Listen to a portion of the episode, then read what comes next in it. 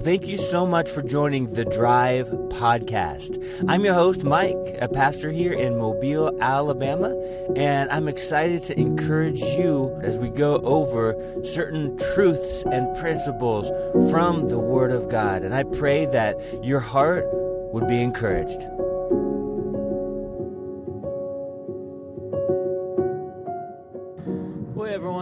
Thank you so much for joining the Drive podcast. Uh, I am driving in my car. It's not the morning, actually. Usually I record these in the morning here in the deep south in Mobile, Alabama, but uh, it's actually noon. I'm on my lunch break driving and um, went home to eat lunch, and now I'm going back to work. But I hope you guys have been well. Um, if not, I'm praying for all the listeners all the time, just uh, praying that God would strengthen you, give you all the wisdom you need to uh, face all the you know challenges and decisions that you're going to face. Um, we have decisions and challenges every single day, and and as we've been going through Psalm 71, it's really been encouraging because it uh, addresses facts about God as we're going through difficulties.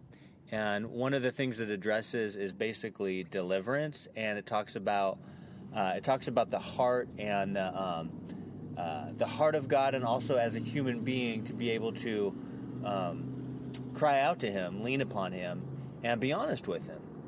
And so the psalmist really, um, uh, really expounds upon these ideas. And we're actually in uh, chapter 71 of Psalms, verse 17. And the psalmist says, O God, O God, you have taught me from my youth.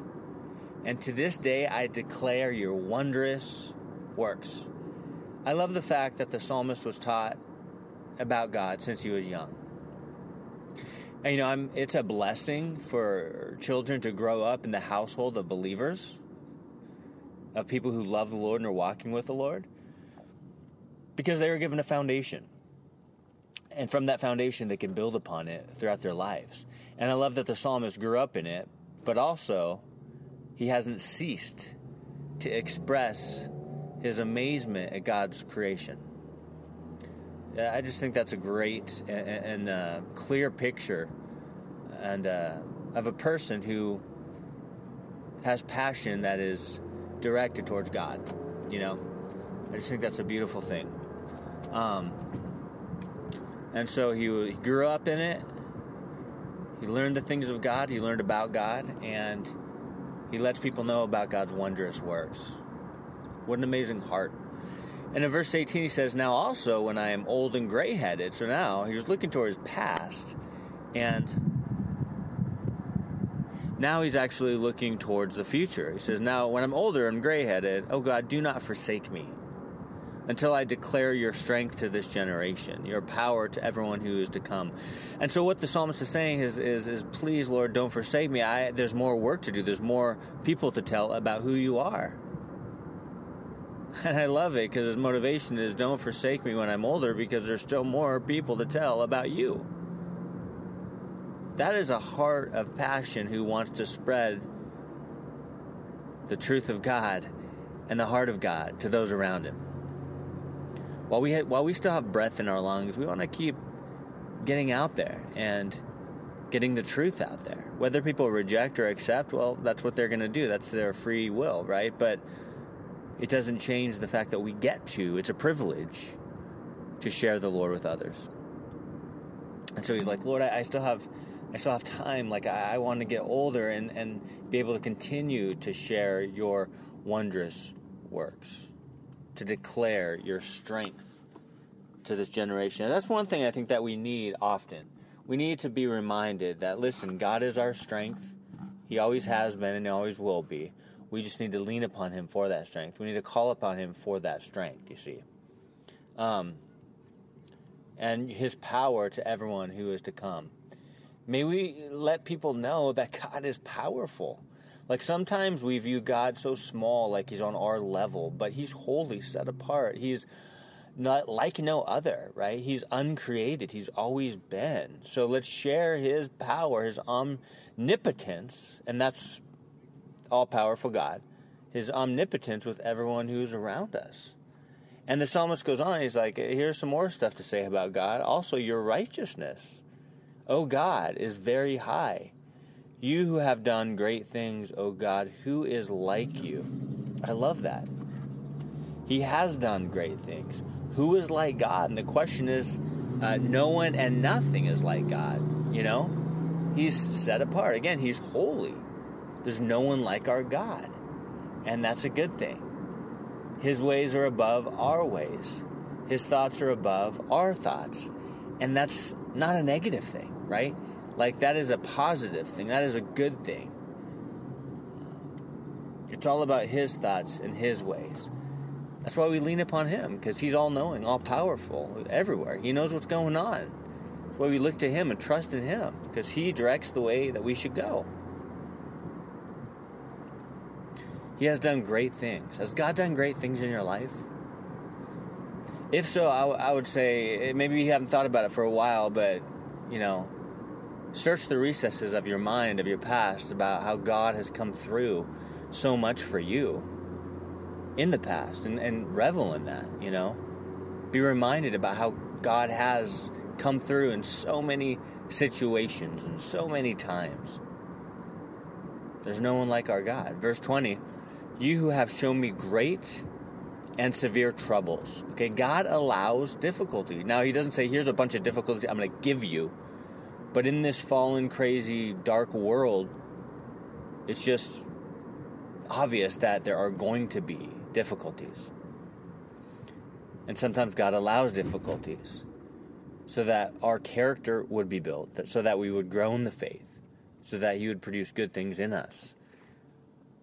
And the psalmist in verse 20 goes on and says, Shall revive me again and bring me up again from the depths of the earth. Don't you love that? Where does revival come from? Not from us. I don't start a revival, but it's God who starts a revival in the hearts, in the individual hearts of those whom He loves.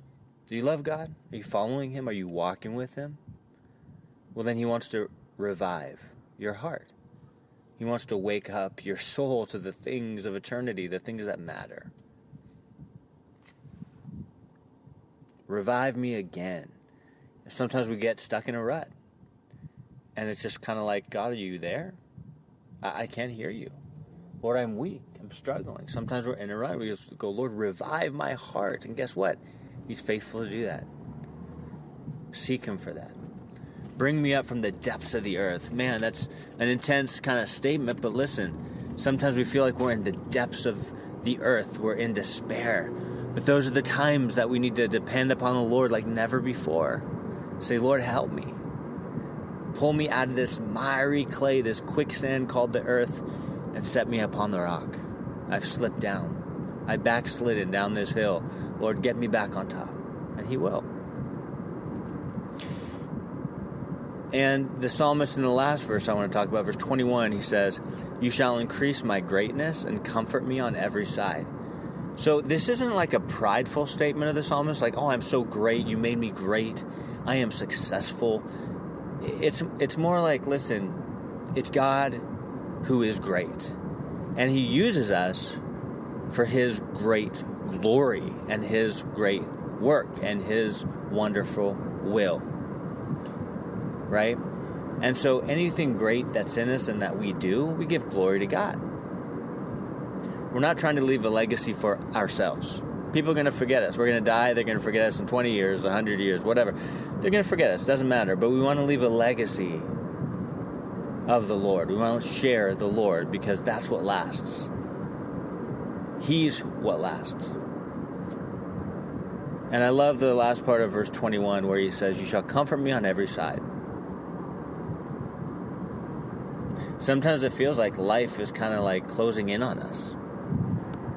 Like we don't know what's going on, like we're not sure what's going to happen, like like we don't have comfort anywhere at all. But God comforts us on every side. Behind us, on the side of us, before us, he comforts us. So take comfort in him. So I love this psalm, you know. We looked at a few verses and we're going to finish Psalm 71 next time, but this psalm really is a source of encouragement for me, and I hope it's a source of encouragement and a comfort to you as it sort of lists these amazing attributes and facts and truths of God. But also, you hear the honest cry of the psalmist as you're crying out to the Lord. Be honest with God and know that He is good, and know that He's your comfort, and know that He is great, and know that He has power, and know that He's working and moving, and He's never going to stop. God bless you guys, and I hope you have an amazing day and we'll talk to you next time.